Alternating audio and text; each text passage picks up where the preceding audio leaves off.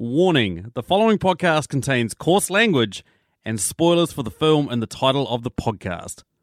Now playing movie reviews in 20 Qs. Hello, you goddamn fantastic people, and welcome to the podcast Movie Reviews in 20 Qs. Congratulations on finding the best podcast on the internet. Well done, you've made it. I am your host, Sam, and I am joined this week by one of my regulars, Liz. How you going, Liz? Catchphrase. That's it. That's all I have. That's all you got? Insert adjective? That's what, how I feel about adjective. It. Yeah, exactly. Exactly how I feel about it. Yeah, so I'm delighted to be here. Ah, that's good. That's good. I'm delighted too. I'm delighted because I was very surprised to watch a delightful film. What's the name of the film? What are we doing this week, Liz? We're talking about Free Guy. That's correct. And due to life reasons, there's only going to be two of us on this episode, just like the Quiet Place episode. But I'm sure we're going to have fun, Liz. I'm sure there's going to be a blast, right? Well, I'm on it, so people will love that. I don't know about you, but... That's true. I know I've got fans, so... Yeah, you do. Hi, fans. You do have a lot of fans. You do have a lot of fans. And none of them she's paid for, which is quite surprising. I know. I don't have any money, so it'd be impossible. True. Yeah. And anyway. I've got to say thank you to you. You've actually taken time out of your holiday to record a podcast with me. So fucking Eda Dick Machu, Eda Dick Kahu, who are both on holiday as well, for not doing this, not supporting me, not helping me. But you're clearly the MVP of Movie Reviews and 20 Qs at the moment. Well, thank you very much. Do they even have a microphone or audio interface that they could take with them on holiday? No, I don't trust them with that shit, to be honest. So I could only imagine what sort of shit would come out of them if they recorded their own podcasts. Yeah, let's not think about that too long. No, I think they get cancelled pretty quickly.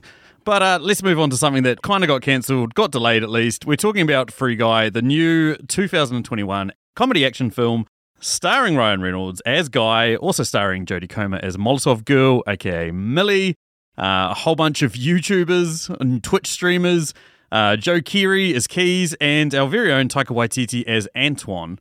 That's pretty much it. That's pretty much all I'm going to say at the moment about who stars in this film, because I might have an answer to a question later. But if you're not planning on watching Free Guy, one of us is going to hit you with a plot. Who's going to do it, Liz? Who's seen it the most recently? I saw it on Thursday night. So did I. At 6 p.m. My movie started at 6 p.m. Fuck! You lose. Okay, so basically Free Guy is about Ryan Reynolds, who plays a bank teller, and he's a non-playable character in a video game that's akin to Grand Theft Auto. And then one day, through a series of events, he gets a hold of these glasses that makes him realise that he is a non-playable character and that there's this whole other world out there. And then he starts forming this artificial intelligence inside this game, and no one can explain it.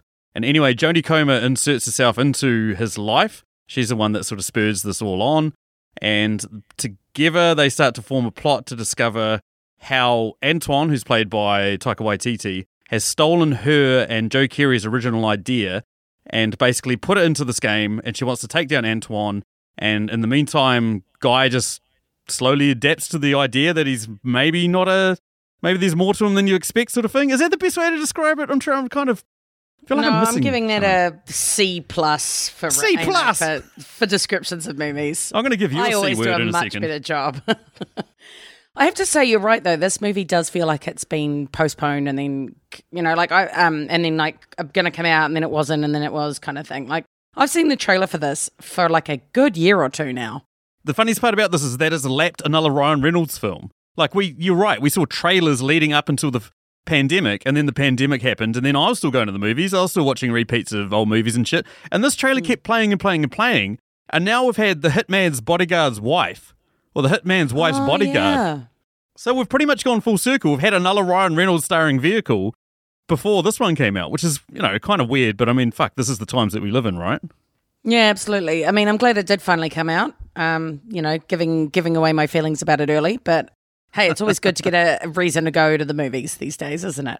Absolutely. In terms of the internet plot is when a bank teller discovers he's actually a background player in an open-world video game, he decides to become the hero of his own story, one that he can rewrite himself in a world where there's no limits. He's determined to save the day his way before it's too late, and maybe find a little romance with the coder who conceived him.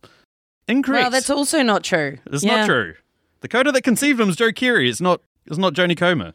Yeah, that was crap. And that actually kind of makes it sound like a whole Oedipal thing, right? Like, he's not trying to bang his mom. you know, she didn't conceive him, so... She didn't conceive him, but she was there at his conception. So was she holding the camera? I don't know. Was she the dad? I don't know. It's all very strange. It's all a little strange. But before we get into that, we'll have a look at the reviews. 63% on Metacritic, 81% on Rotten Tomatoes, 7.7 out of 10 on IMDb. Pretty high scores. Oh, yeah, reasonable. Not bad, not bad. And, on to our usual rant. If you haven't heard this podcast before, what we do is we review a movie by asking 20 weird and wonderful questions about it. Usually start with 10 that can be applied to any film, but because there's only two of us, we're going to do 13. We're then going to move into three personal questions that we thought of while we were watching this film, and then finish on a Patreon question this week. The one we always start with is the sandwich question, which is either a compliment sandwich, a shit sandwich, or a hyperbole sandwich. Liz, why don't you start us off? Why don't you let us know what type of sandwich you're going to give this film? I already sort of gave it away that I'm going to be giving it a compliment sandwich before, so starting with my first good thing. I thought it had a really interesting and novel concept. This sort of thing hasn't been done in any films I could think of, and admittedly, I haven't seen every film, as you regularly like to tell me. Or many films. I couldn't think of anything exactly the same. And it's kind of a cool idea to you know, do something with the NPC characters. The only other one I could think of was maybe Wreck It Ralph. Oh, yeah. And it's slightly different because it's not about engaging with the player characters, is it? It's about, like, playing in the world, I guess. My bad thing... would have been a great answer for the most controversial opinion, because I feel like I'm going to get some hate for this, but I could not buy Taika Waititi, or any Kiwi really, as the villain. I just love him. Like, he's just awesome. So I was like, oh, you're all right. Go on. I know you're acting like a dick, but you're cool. But also, the Kiwi accent just does not lend itself to villainry. I just can't take it seriously. Every time he spoke in a Kiwi accent, I was like, oh, yeah, boy. Oh, yeah. Chit. Sweet as, eh? Like, it just, I just couldn't get there. So I dig what you're saying. It's hard to take us seriously. Yeah. In either way, in terms of villainry or like dramatic way, like we are very hard people to take seriously. Sam Neill's literally the only one of us has made any fucking living out of it. I'd say like, what's the movie, The Piano? That was kind of serious, I guess. Yeah. But yeah, no, I just didn't work for me. And I was really sad because I was really excited that Taika Waititi was in this movie. But I just like him too much, so it was problematic. And then the second good thing was that I just think there were a lot of really funny moments in this where I laughed out loud, and I was actually almost embarrassed with how loud I laughed and was like covering my mouth, because whether it was like slapstick moments or one-liners, like there's just some quality in this film. I can dig what you're saying, and like I agree. There's a lot of times that I was hoping you'd cover your mouth, so yeah. Sam, inappropriate. Honestly. I need to stop you talking. Anyway. I hate you so much. So would you like to know my score? Yes. Give us a score out of 10,000 rocket launches. I'm going to give this movie 7,342 rocket launches. Shit.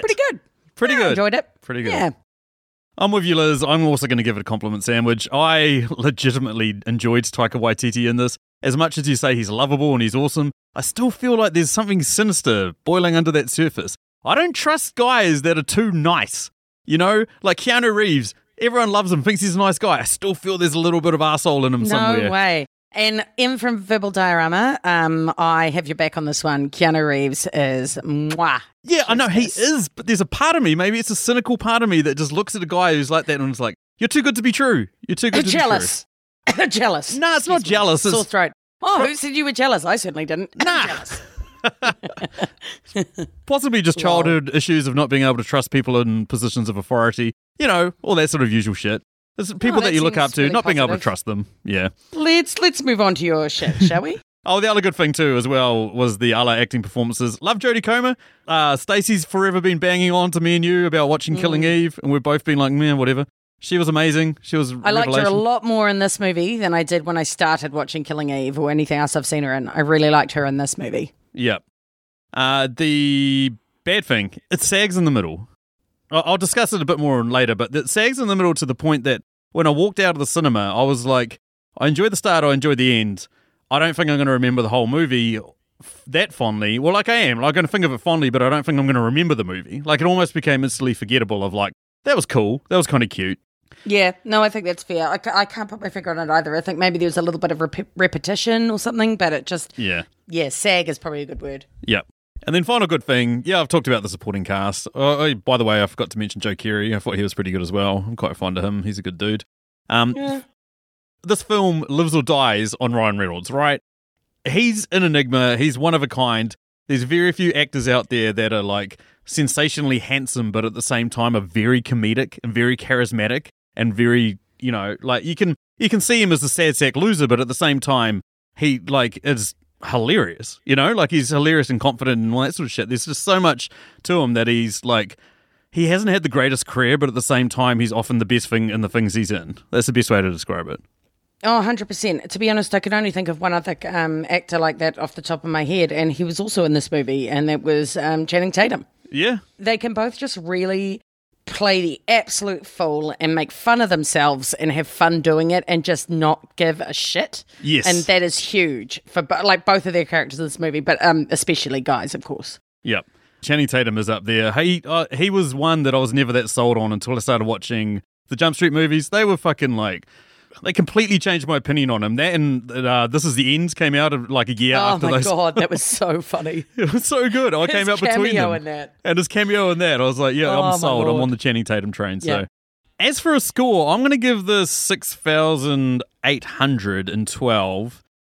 And I still feel like it could have gone either way. Like, I don't feel that's really representative of how much enjoyment I had. You know what I mean? Like, I still had an enjoyable time, and I don't think that score really... says, oh my God, like massive recommend, but at the same time, like fucking enjoyed the hell out of it. Wasn't? Yeah, I would have thought you'd rate it higher. I know that you said it had a sag in the middle, but I mean, that's only one thing. Mm. Anywho, that moves us over to question number 2. First of our Patreon questions comes courtesy of our man, Chris Yenny. What is this question there, Liz? All right. Chris would like to know what song you would have inserted into this film and where. This one is very easy for me to answer. Back in 2004, when Grand Theft Auto San Andreas was coming out, they used to run ads with Welcome to the Jungle by Guns N' Roses. And it was just like a dude strolling around the streets, shooting down helicopters with rocket launchers and shit like that. And I like when Guy discovers that he can see like what the real world is. And if we just started like hearing Guns N' Roses like just kicking in and just Welcome to the Jungle, that would have been epic. That would have been... a nice little... That would have been banging. Yeah, it would have been banging. Kind of on the nose, at the same time, a little bit of a nod to what's come before it. So, yeah, that would have been my one. Yeah, little Easter egg. I like it. Mine, there was one particular scene where I didn't actually like the choice of music, and again, could be a controversial opinion, but when they're in the stash house and he turns around and sees Millie fighting off the bad guys and it starts playing like, make your own kind of music. Like, I just was like, I can see what they're trying to do there, but I didn't feel that song. And I decided it would be better to go with Rebel Rebel by David Bowie. That's good. Yep. Yeah. I've wanted it to be more about her being like this amazing badass that he was like, holy shit, you're incredible. So I felt like that would have been a better song. Would have worked too because they're both rebels. So there you go, Rebel Rebel. Exactly. They're rebelling against what was expected or whatever. So yeah. And it's David Bowie. Can't go wrong. You love David Bowie. You seem to throw him on every fucking podcast we do. There's just quality songs there, like... Should we retire him as an artist for you so that you can't answer... No.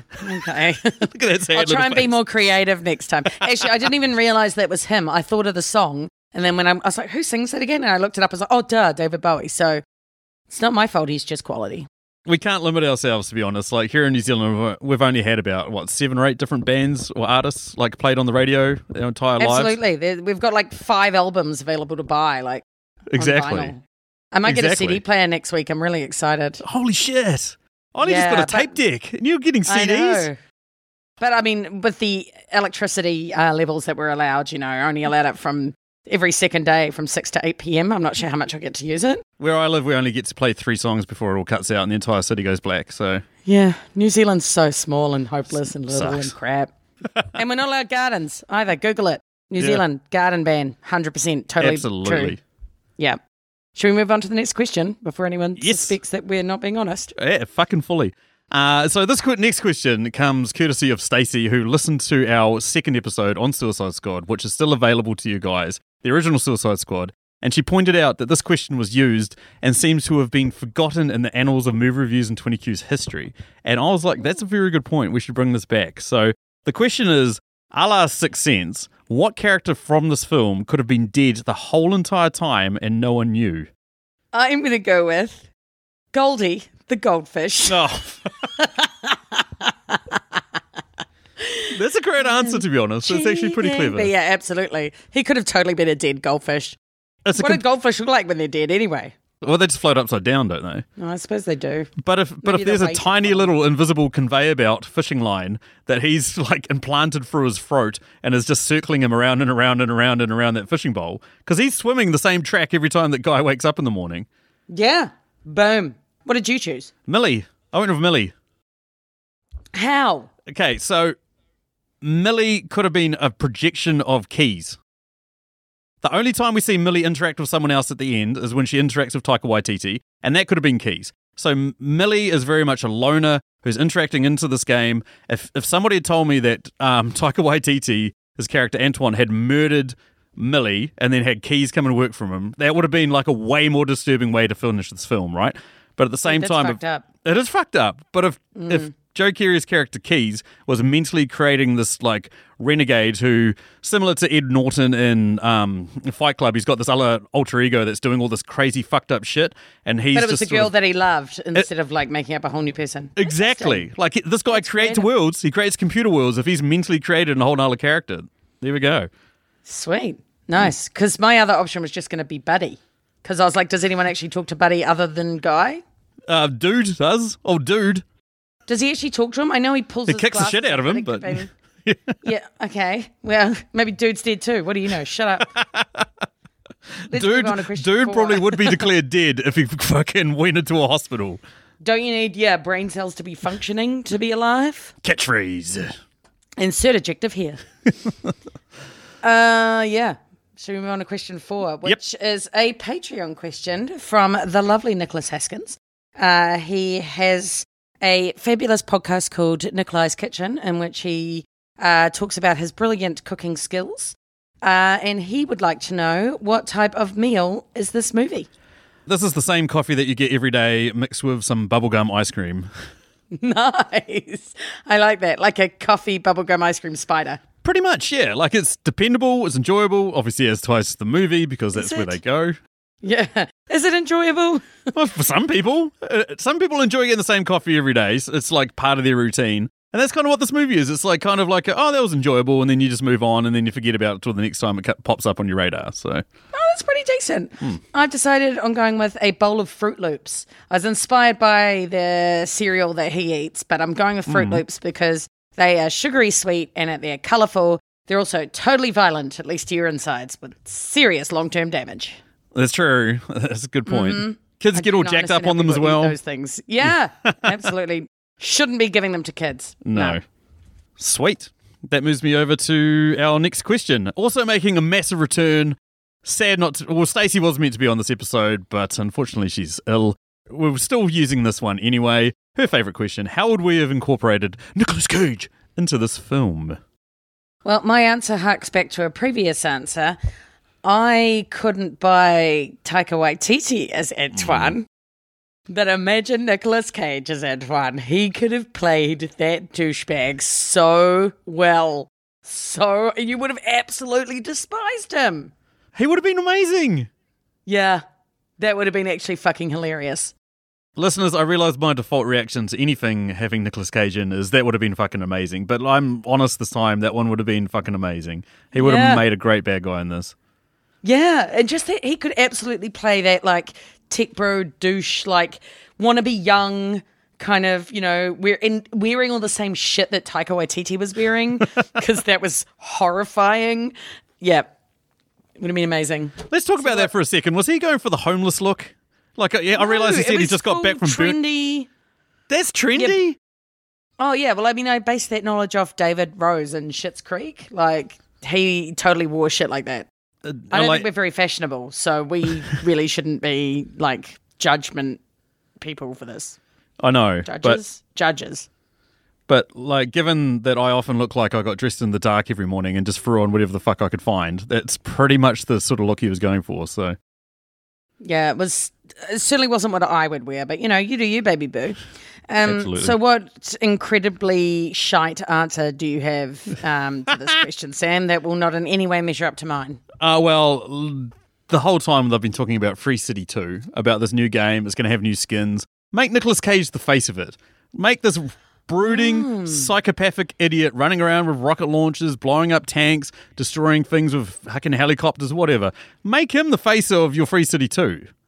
There's got to be a movie that you could base it on. Like, I don't know. You could like maybe like Gone in 60 Seconds. Yeah. Like that one, but then give him some rocket launchers or something? Nah, Conair. I want Nicolas Cage out of Conair. He'd be the hair. You need the long hair. Need the long hair. Need that sort of ripped, chiseled body, but he's not too bulky. He's more lean. You know, like you sort of need that just like psychopathic, again, homeless-looking haircut, like he's, you know, hasn't seen a barber. But he wasn't. He was the most sane one on the fucking plane. Yeah, I know. That's the craziest part about that movie.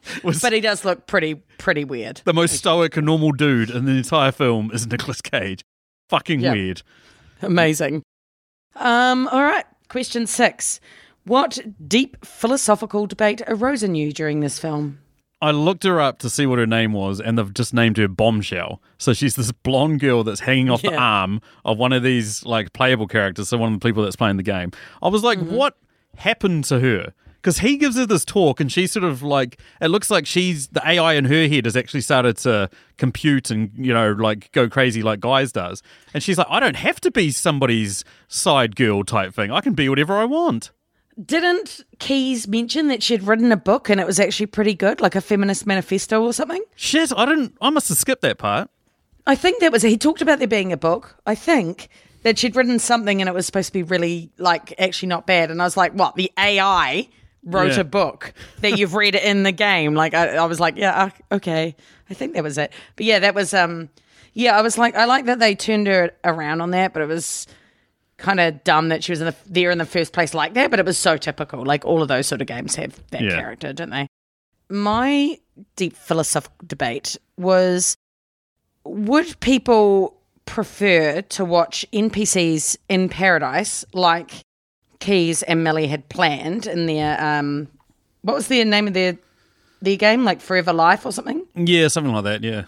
Yeah, or would they actually prefer to see them in horrible situations? Like, surely people would rather if there was like occasional like volcanoes exploding and like aliens coming down and trying to like rip their bodies apart and stuff, and they all were like desperately running away from them.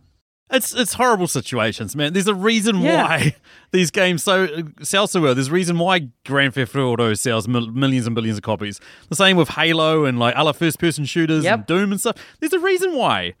It's like Walking Dead, you know, like that's super popular. Like, all the apocalyptic fiction and stuff. That's what people want to see is humans put in horrible situations. Like Downton Abbey, everyone's kind of like, okay, that's nice. Okay, so that did pretty well. So maybe I'm talking shit. But I just do think like, I just thought they were kind of onto it. But then I was like, I think you need to throw in some total disaster zone situations there. The only game I can think of that's wildly successful, but is probably not that far. I've never played it. Animal Crossing. On Nintendo, I've seen, like, I don't know what it is, but it's like people maybe have Farmville or SimCity. Yeah, it's like no, that. The Sims. But even the Sims, you can like kill your Sim, you know?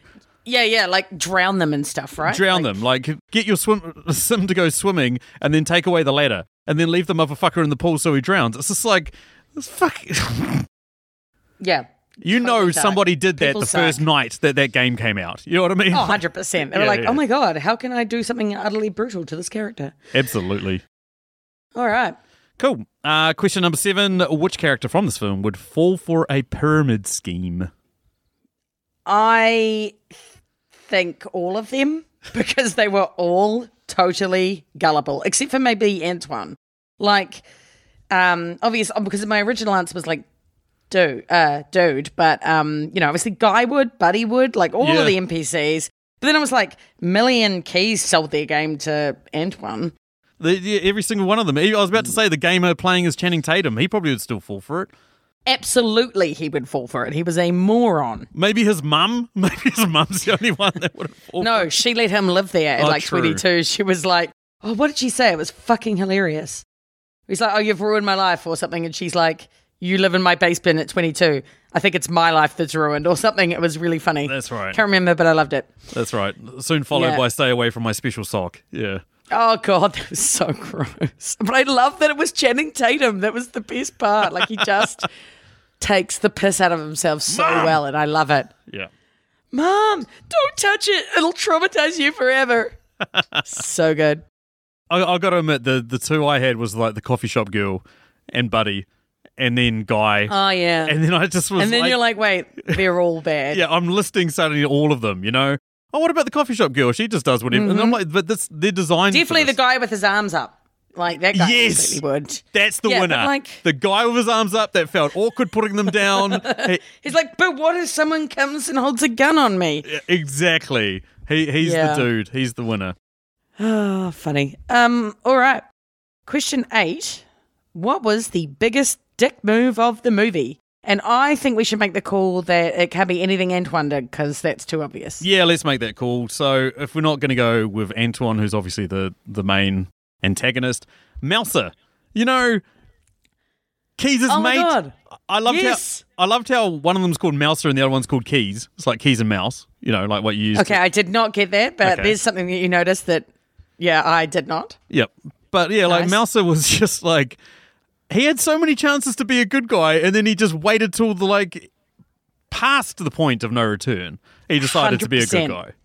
I literally have read it. Mouser not having his friends back at all, and totally still buying into until right at the very end when he was like, "So you did steal their game," and I was like, "So you think Keys has just been lying this whole time? Like, what the fuck? Like, I just thought he was such a douche." I mean, if you say to me, okay, yeah, he's really pissed off at Keys because Keys called him a bunny when he's clearly a rabbit. I get that. That's fine. That would piss me off too. But at the same time, man, you had a chance to be a hero and, it's way after. Antoine makes a deal with Millie, you know? It's when the fuck were you going to finally grow some balls? Yeah, it was pissed shit. Because they were obviously good friends, so why didn't he trust him? I did like the bit, though, when he was like...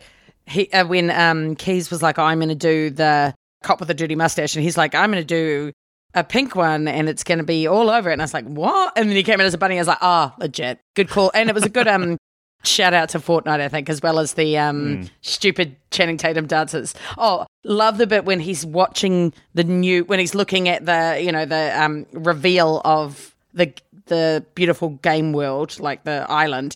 But he's just doing the stupid dancing in the clip. And I was like, that is actually exactly what this would be like if this was in Fortnite. Mm. Cool. Moves us over to another Patreon question. Comes courtesy of our mate Emily Higgins of the Tasteless Podcast, a podcast which compares two movies, one that's universally beloved and she feels gets way more love than it deserves. She compares that to a film of a similar theme sometimes, tenuous links between them sometimes as well. And, basically goes to bat as to why the second film is better. Her question this week is, what movie would you pair with this film to make a double feature? This movie came to mind, really early on in the film, and I just don't think there's any other better movie that I would do, and it is The Truman Show. Damn, Liz. Damn, that might be an answer to a later question of mine. Yeah, I wondered, because there were some really obvious films where you could really link create these links between them, and The Truman Show just really stuck out for me. There were a couple of moments which were eerily similar. I'm going to go with another film that involves Ryan Reynolds trying to escape. I'm going to go with the film Buried from 2010, a single location film in which Ryan Reynolds is a contractor in Iraq, and he's been buried inside a grave, and he's got a mobile phone, and that's about it, and he's trying to figure out a way out of this casket that he's been put in before he expires, basically. And it is such a good film. Yes. You'd think it'd be boring as shit because it's just one dude in a coffin, but it's so good, and he plays it so well. That really stuck with me for a long time after I saw that film. Yeah. Excellent choice. Similar to so many other comedic actors always having just that one film where it's like, holy shit, you actually have dramatic range as well. Oh, God, yeah. This is his one film that you actually watch and you're like, oh my God, first of all, yes, it's an hour and a half of Ryan Reynolds, which, for most people in a box, yeah, and that's it. You'd definitely have to have that one first in the double feature. Yes. Because then you could chill the fuck out afterwards with Free Guy. Yeah, I've discovered recently as I get older, is if I watch a horror film before I go to sleep, I start having that horror film happen to me in my dreams. I don't know what the fuck's going on, but it's happening to me. I've had that since I watched The Matrix when I was 16, so this is why I don't tend to watch horror films. That explains that time you stayed with us and you sleepwalked and tried to unplug me from The Matrix. That was very violent. And I was trying to help you out, man, but if you don't want to take the right pill, then what can I do? She kept trying to shove pills down my throat while I was sleeping, listeners. It was fucking disturbing. And I'm just jacking me. Just trying to help you, man. Stop trying to jack me, Liz. Okay, well, now we're moving on to the next question because, I don't even want to think about that. So, question 10. What was the most preposterously... I hate that word, Sam. I hate it. I love this. I hate you so much. It's always teed up, so you have to do it. I know. I hate you. What was the most preposterously insane leap of logic in this film? There's a couple, but the one I didn't like is one that we mentioned, which is that he just stormed down to the server room and started axing the fuck out of everything. And like, the game started crashing. I think that's bullshit. Like, a game this big that has thousands and millions of players around the world would have multiple server banks in different locations. So that's horseshit. But then that she just walked into the building and then walked down into the server room, and that, you know, like, they confronted each other, had an argument. Would have been way more disturbing if he just axed her in the face, which I thought was going to happen. I was expecting that. Yeah, I was like, is he going to, like, just try and kill her? And then he didn't do that. I was like, oh, well, that's probably good, but still, like, I thought that might happen. It's probably good, and it was almost like a, I don't know, almost like subverted your expectations, given that he's created such a brutal and horrible game that you'd expect him to be that psychotic in real life. Yeah. So you sort of expect him to just axe her in the face. But yeah, there was that sort of aspect of it that I was like, oh, this is a little leap too far. Like, I get that they had the part where all the security guards were standing around watching Little Ray O'Harry's character go, he's a legend, you know. Like, he's one of us. Quality. Yeah. That brought me joy. I like that.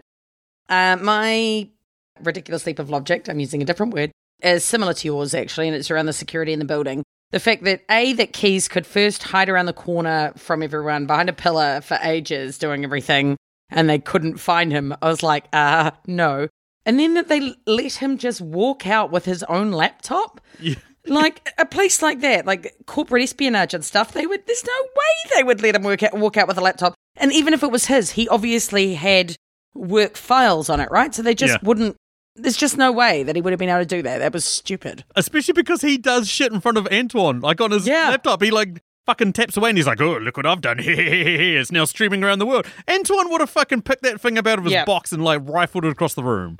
100%. He would have been like, you can leave. You're not taking this. And he might have been like, well, that's mine. You can't take it. And he'd be like, cool, sue me. And there's just no way. Smashed it on the ground. Dumb. Yeah, absolutely. Yeah. 100%. Moves us over to question number 11. What two films got together, banged, and made this film? There's a bit of a debate there. I was thinking The Truman Show, and if it had been like, if Grand Theft Auto was a movie, then I probably would have gone The Truman Show and Grand Theft Auto, but instead what I've gone with is Groundhog Day and Sin City. Interesting. That's a... Yeah. That's that kind of repetitive, very average kind of life, repeating over and over at the same time as like full-on crime and like, you know. I got to admit, I had Truman Show down. That was one of my first ones, was like, it's a guy trying to escape, you know, and everything around him in the world is, you know, all that sort of shit. So is he real? Is his life a lie? Like, yeah. Yeah. So I'm going to go with something else different. I'm going to go with Falling Down, the 1993 Oh, my God. Film. I love that film. We should really do that film. We should. Kahu really wants to do it. And let's do it then. Which Michael Douglas basically loses his shit and goes on a full-blown, escalatingly insane, I don't know, rampage like across the city. He just builds up from nothing to like being like this insane, like murderous psychopath. Exactly. Gets stuck in traffic, gets fired from his job, and then basically just loses his shit. Starts machine gunning things, chased by police, all that sort of shit. Just gets crazier and crazier, and that's sort of similar to what this is. And then the other one I've got is Scott Pilgrim versus the World, because Scott Pilgrim versus the World is like, it's not grounded in real life. Like, it's a video game movie that's not based on a video game. You know, like Extra Lives and all that sort of shit, but it's like, I don't know how to describe it, but it's like they've got that video game world surrounding it, whereas at the same time, it's still very much set in the real world. And that's something I liked about this film, and maybe they did it because it would have been too expensive to digitize everything, but the fact that when we see Ryan Reynolds in his world, he's fully fledged, he's human, it's real life, whereas like when we see it out in the other world, we always see them like, you know, like they're animated, they're like video game characters and shit like that. Yeah, that was pretty cool. Which reminds me about my other most preposterously insane leap of logic, and I've got to throw it in here before I forget, was the fact that they start streaming him to the rest of the world, and everyone's like, everyone around the fucking world tunes in to watch what this video game character's doing. Some little kid runs through a restaurant, and then out the back where he knows the TV is that will be playing it. I was like, the camera follows him. I'm like, what the fuck is this? So I mostly agree with you, except I remember when the royal wedding was happening, the first one, the Will and Kate. Yeah. And I was like, I need to get the fuck out of London. I do not care about this. And we get 11 days holiday by taking 3 days off because it was 2 four-day weekends in a row.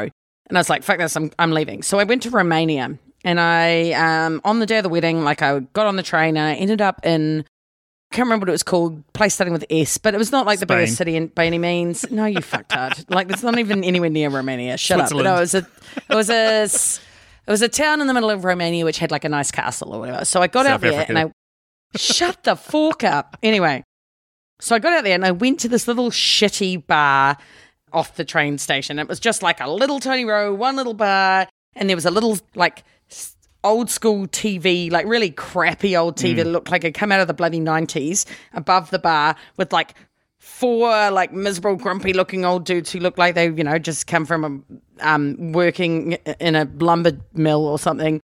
And it was tuned to the royal wedding. I was like, I cannot get the fuck away from that even here. So actually, I am not completely debating that might happen. Yeah, fair enough. I can't imagine it for a video game though. Like royal weddings make sense. No, yeah, okay. This guy capturing the hearts and lives of everyone around the world. I was like, oh, really? Yeah, nah. Okay, next question, also a Patreon question, comes courtesy of our man Nerdtrovert. You're the man, bro. What's his question there, Liz? All right, he would like to know, when was the perfect moment for a bathroom break? When this movie turns into a romantic comedy. And what I'm talking about is the standard romantic comedy pitch, which is two people meet, they have a little meet cute, things go weird, and then they have that moment where it doesn't look like they're going to be together, and then there's a big grand gesture, and they get back together and everything's sweet. Although in this film, that didn't happen. They kind of got back together, but not really, but then they kind of just ended. But anyway, the moment I would have had was when he gets his mind wiped. You know, I was like, I don't buy this for a fucking second. It's similar to when they break up in a romantic comedy. I'm like, I don't buy this for a fucking second. He's going to get his brain back. They're all going to sort this out, all that sort of shit, blah, blah, blah, blah, blah.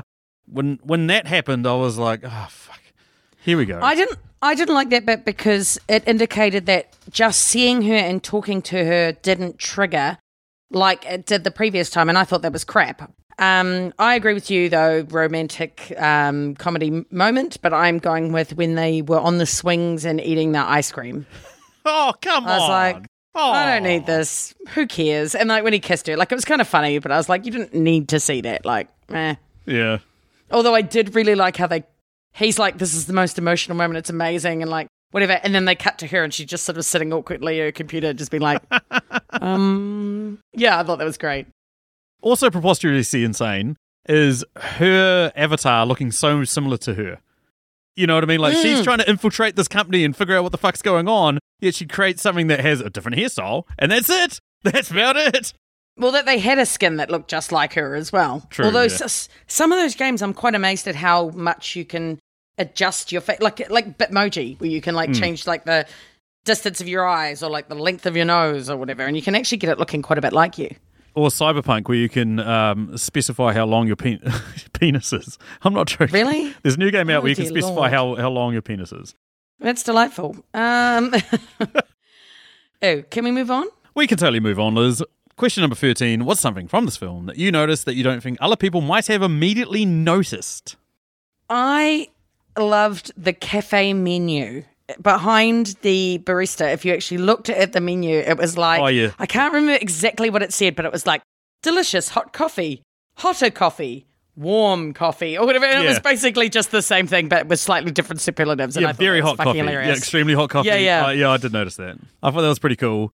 There's a couple of other ones too, like when we saw a Deadpool poster, and obviously Ryan Reynolds is in Deadpool. We saw a Deadpool. I didn't see a Deadpool poster. That's amazing. Behind the guy that was playing Channing Tatum, every time it cut back to him, and he was like, "Oh, mum," he had a Deadpool poster behind him. Oh, yeah, okay. It didn't have a crown of dicks, did it? No, that's a shame. No, but there was also the space rocket that was in Guy's like little hangar, and it had a Canadian flag on the side of it, which is funny because Ryan Reynolds is from Canada. Yeah, so nice. Yeah. But then the biggest one for me is like, yes, we see Chris Evans playing himself, getting pissed off that he's like imitating. Come on, he's imitating Captain America, does a Hulk punch. I thought that was really cool. They start putting all the Marvel characters in here, and you want to talk about Marvel characters and not acknowledge one of the biggest cameos in this film, Hugh Jackman. I don't know what you're talking about. You didn't see Hugh Jackman in this film? I don't know if I did. Hugh Jackman played the broker that sold her the, like, you need to go to this place and find all this sort of stuff. And then he was like, oh, maybe we should meet up in the real life. And she was like, no, I'm not into you whatsoever. He was that guy who had like the full suit on. Oh, I know the one you mean, but do you mean like he was the voice? He was the voice and he was playing that character. Yeah, I cannot tell the voices. I'm always shit like that. This is funny because Ryan Reynolds is forever giving him shit in his Deadpool films. They've always got like a whole bantery kind of argument thing going on, don't they? Yeah, exactly. Yeah. There were a couple of voice actors in there and I couldn't tell you who they were. Krasinski? Yes. Yeah, who did he play? Oh, he was one of the players. Oh, was he? And Tina Fey. Was also Tina one Fey of the voices of the characters, yeah. Yeah. Blake Lively, really cool. I had no idea. Ryan Reynolds' wife. She played her character out of Gossip Girl when she was doing like the overkill on one of the characters, when it showed you what an overkill was to get different points and all this other shit. They transformed into a Blake Lively Gossip Girl character. Even I knew that, and I haven't even fucking seen Gossip Girl. Oh my god! Now I have to go back and watch that. That's amazing. So many. Would have preferred Blair Waldorf. She's way scarier. Was it played by Blake Lively, or was it played by? No, it was played by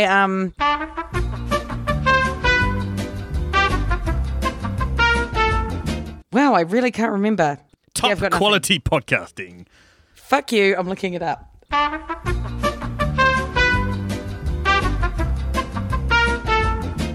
Oh, Leighton Meester.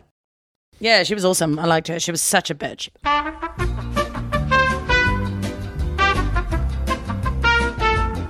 Anyway, moving on, because I think we've got a little off the topic now.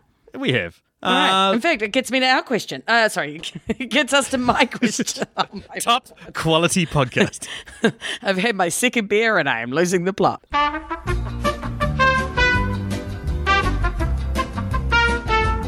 So this takes us over to my questions. Yes. So for question 14, I would like to know, if you were in Free City, what would your NPC character be like? I would be some sort of sarcastic, self-deprecating arsehole on the corner of the street that you get bonus points for just mowing down in like horrible, horrible fashion. I have a self-awareness about me. I know I'd be sitting on the corner like, hey, fuck it, and people would just run me over in whatever car they were driving. I would make it a point to always hit you for the extra points. Well, that's I'd be like, oh, there's that fucking douche with the bald head and the sarcastic line. I'm going to hit that guy.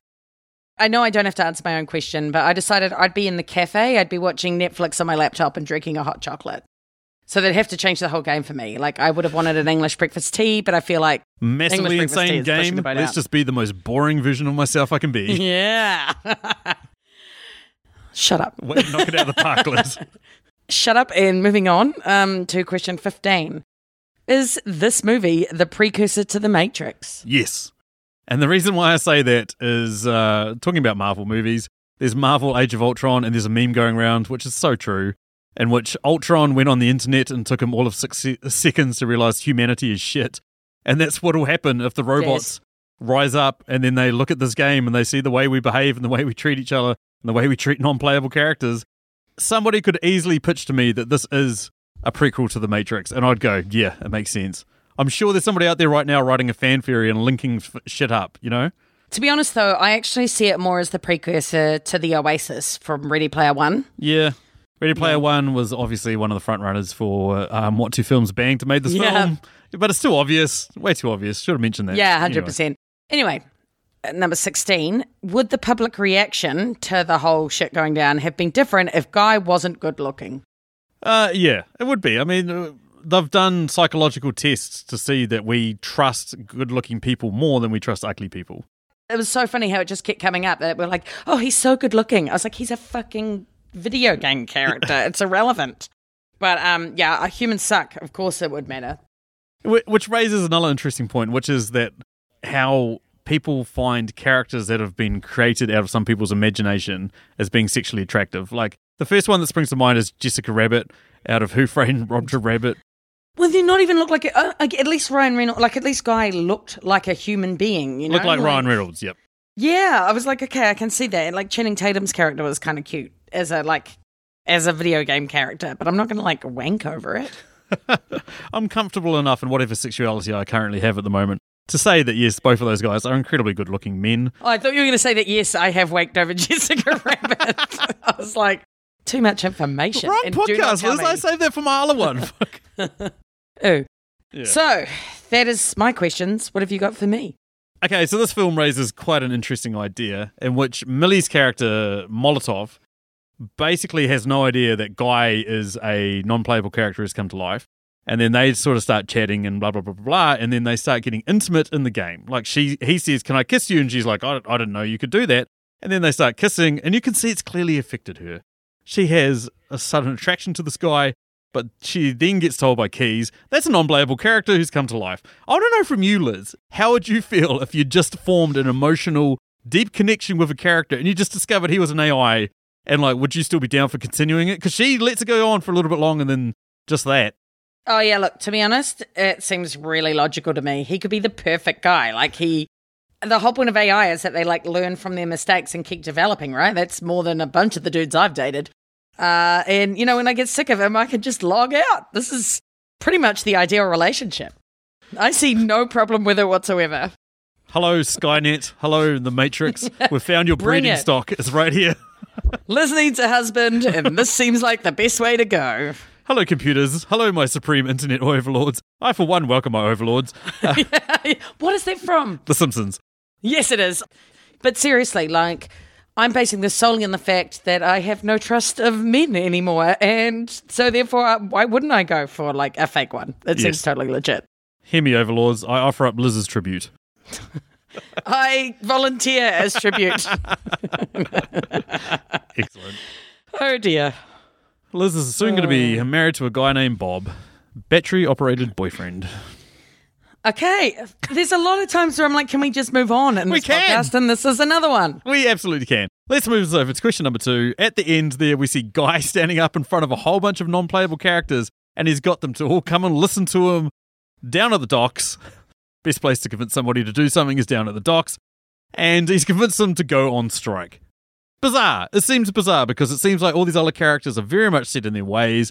You know, Buddy doesn't want to put on the glasses. They all seem like they know their place in this world, whereas Guy doesn't. How did Guy convince them to all come down there? Keys had programmed them all to like bubblegum ice cream, so he just invited them to come eat bubblegum ice cream. Yep. No, I can see it. The bubblegum ice cream makes a lot of sense. Yep. Whatever the AI version of crack cocaine is, it's sprinkled on bubblegum ice cream, and these motherfucking NPCs want it. Yeah, 100%. It's been written to their programming. I like that. That's a good answer. Yep. My final question, what, as we see in this world, very similar to Grand Theft Auto, you know, you can go around destroying things, you can do whatever the hell you like. It's an interesting world. But Liz, if you were transported into this, became a playable character, what is the most fucked up shit that you would do in this world? I'm going to help Phyllis find her cats. Oh, Jesus Christ. Fucking hell. I bet no one does. And poor Phyllis, she just loves her cats. And all she wants is to find her cats. Oh, Liz. This is the Stacey answer. This is the most, like, are you serious? Are you fucking serious? I wouldn't want to, like, murder, like, my, you know, I don't know. I don't like the stuff people do on The Sims and stuff. I'm not very creative. Oh, no, I think probably it might just be, like, when I'm playing Dungeons and Dragons. God, I'm a loser. No, yes. I'm not. I'm totally weird and I love it. I just sometimes want to just walk up to people and punch them in the face for no reason. Like, just literally like, you pass a blah, blah, my character walks up and punches them in the face. Like, for no reason. So maybe that's what I do. Maybe I'd punch Phyllis in the face. You just, yes. There we go. Now just we're talking. Just to see. Yeah, just to see what happened. I feel like we've just given Liz the gateway drug, listeners, and now from here she's going to get worse and worse and worse. Just going to be punching random people in the face. That's Absolutely. Because that's the thing, like, I don't go around driving around the fucking footpaths of my street and mowing down people and firebombing out the side of fucking helicopters and shit. I don't do that in real life, but as soon as I get into a Grand Theft Auto game or Red Dead Redemption or one of those other games where you can do literally anything you want, it comes to a point where, like, hey, this would be fucking funny. You know what I mean? Because there's no repercussions, so you're like... Yeah, no. It's not living out a fantasy. It's sort of weird. It's sort of weird because, you know, from the pearl-clutching generation that watches this type of shit and it's just like, what the fuck are you people doing? You know what I mean? It's bizarre, but you just do it. I'm a very boring person, clearly. I can't. So I'm helping Phyllis find her fucking cats. I think it was Fallout 4, which is like the Fallout universe is set in a post-apocalyptic society where there's like super mutants and there's ghouls and freaks and there's like you run around murdering people and looting their bodies and all that sort of stuff. But I think the developers try to make it so that if you have high enough charisma and intelligence, you can actually do it without killing anyone. And so I feel like... Oh, yeah, see, that would be me. I feel like I've made that game for you. I do have really high charisma and intelligence. Fuck you and your face. I think we should try and fuck my face list. Don't even... Ooh, I'd rather not, thanks. Ooh. Let's move on. Let's move on to the last question before we both violently throw up all over our microphones. Final question comes from our man, Julio, of the Contrarians podcast, a podcast in which they rage against the Rotten Tomatoes machine. So they take a film that's universally beloved and they sort of argue why it's shit while giving a breakdown of it. Alternatively, they take a film that's pretty shit and they sort of argue why it's good while giving a breakdown on it. And then they do their real talk at the end where they offer their true opinions. There's a link down in the show notes. They're awesome. They're coming on to do The Village in roughly a month. So look out for that episode. It's going to be great. Julio's usual question is, what's your most controversial opinion about this film? But he has thrown a new one at us, which is, what would this film look like if the genders were reversed in this film? So basically the lead was played by a female in this instance. I don't know who would cast, how the film would be different, all that sort of stuff. We can get creative on this. So we can actually do this as a collaborative question if you want, Liz. Let's see what you got. I decided that Guy would actually be called Gal, like Gal Gadot. Correct, yep. Yep, and it should be quite a naive, sweet girl, like, who was the bank teller or whatever. And she'd think that Millie's character, which I'm calling Millhouse, which I think is fucking amazing, was like a super sexy badass, but actually he'd be like the guy that played Channing Tatum's character. You're not going to go with Milton? Have you already forgotten Milton? Oh my God, Milton! We had a whole conversation about him. Poor Milton. That's amazing. Okay, I'll allow Milton. I like your story. Here's who I had as the girl. I think Margot Robbie. I think, like, again, recency bias. I feel like Margot Robbie has the comedic chops to play wide-eyed and naive, but at the same time, like, quite funny. And like with the glasses and the, like, little staid outfit, but she'd have, like, the white blouse and little blue tie, and she'd be like Blue Tie Girl. For Millie, is who we are now calling Milton, I feel like you need an intense, broody guy who you could totally tell has maybe, like, been rejected in the past or had shit go wrong for him, which is, you know, what sort of happened with this game. I thought Nicholas Holt. Yeah, maybe. I think I'd go with Channing Tatum. Can we do that? He's fine. Tom Hardy. Again, this is all beefcakes. You need, like, a... No, but, like, okay, so are we talking about Millie or are we talking about Molotov Girl? Oh, both. So it's Millie... Okay, so I would have, like, Chris Hemsworth playing Molotov Girl... and Liam Hemsworth playing his real-world version. Larry Hemsworth. Larry Hemsworth playing the real-world nerdy version of it. Okay, who would you get? Liam Hemsworth was a really good call, by the way, because he is nerdy, weird, kind of... Well, not, like, ugly, but, like, kind of, like, you know... Yeah, I reckon you'd get, like, a really buff Liam Hemsworth in the game, and then outside the game, he'd be way skinnier and he'd wear glasses.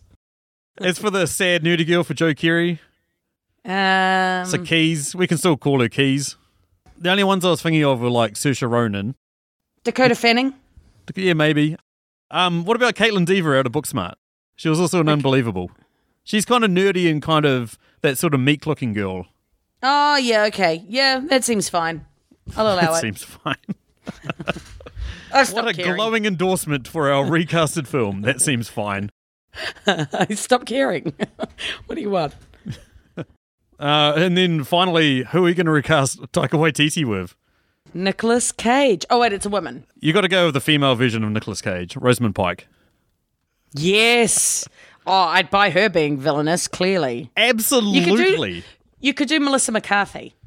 I'd never watch a film with Melissa McCarthy in it ever again, I don't think. Oh, I love her. Why do you hate her? Oh, I've just gone off her. I'm sick of her shtick. No, I've got a better one, but I can't remember the name of the actress. Top quality podcast. But it's she's the judge in The Good Place and like the main... Maya Rudolph. Yes. Yeah. That's who I'd pick. I feel like we need a Kiwi actress, though, if we're going to have a replace a Kiwi with a Kiwi. Anna Paquin. I know. I was about to say, name a Kiwi actress that's not Anna Paquin. Lucy Lawless, Antonia Preble. Name one that anyone overseas will recognise. Aside from Lucy Lawless. I mean, we'll recognise them. I can really only think of dudes. Because you could do like KJ Apa. Yeah. You could do Cliff Curtis. You could do Timisoara Morrison. Stop listing off people you could do, Liz. No, I would actually do probably all three of those. Yeah. I was just about to say you could also do Zoe Bell. Yeah, Zoe Bell. There we go. Fuck it. Let's leave it with Zoe Bell. People know who she is. Thanks, Quentin Tarantino. And that takes us to the end. Thank you so much to everyone for listening. Thank you, Patreons, for supporting the show and keeping the lights on. And thank you to Liz. Thank you for Liz for taking time out from your holiday to talk about this film. Catchphrase. Catchphrase. Definitely insert adjective absolutely here. Absolute catchphrase all over this place. Excellent. No, it's been great. It was a good film to watch, and it's been fun to chat, even with you. Oh, thank you. Anywho, that's enough chat from us. Upcoming episodes, as mentioned previously, me and Liz are working on Machu to do an episode on Men in Black, do a bit of a throwback episode. That's probably going to be next, although it is Kahu's birthday. So Kahu gets a choice of what he'd like to do for his birthday. Kind of interested to see what's going to come out of it. Falling Down. Falling Down. I reckon it will be. I reckon it will be Falling Down. I don't. That'd be cool. I'd do that. Yeah. But anyway, yeah. If you'd like to get a hold of us, you can find us on Twitter at MovieReviewsIn, or you can send us an email at mritqs@gmail.com. Alternatively, find us on Facebook and Instagram at just MovieReviewsIn20Qs. If you'd like to keep up to date with the show and just generic bullshit like that, that's yeah, pretty much it. Anyway, that's thanks from me. Thank you from me. Mwah. Yuck.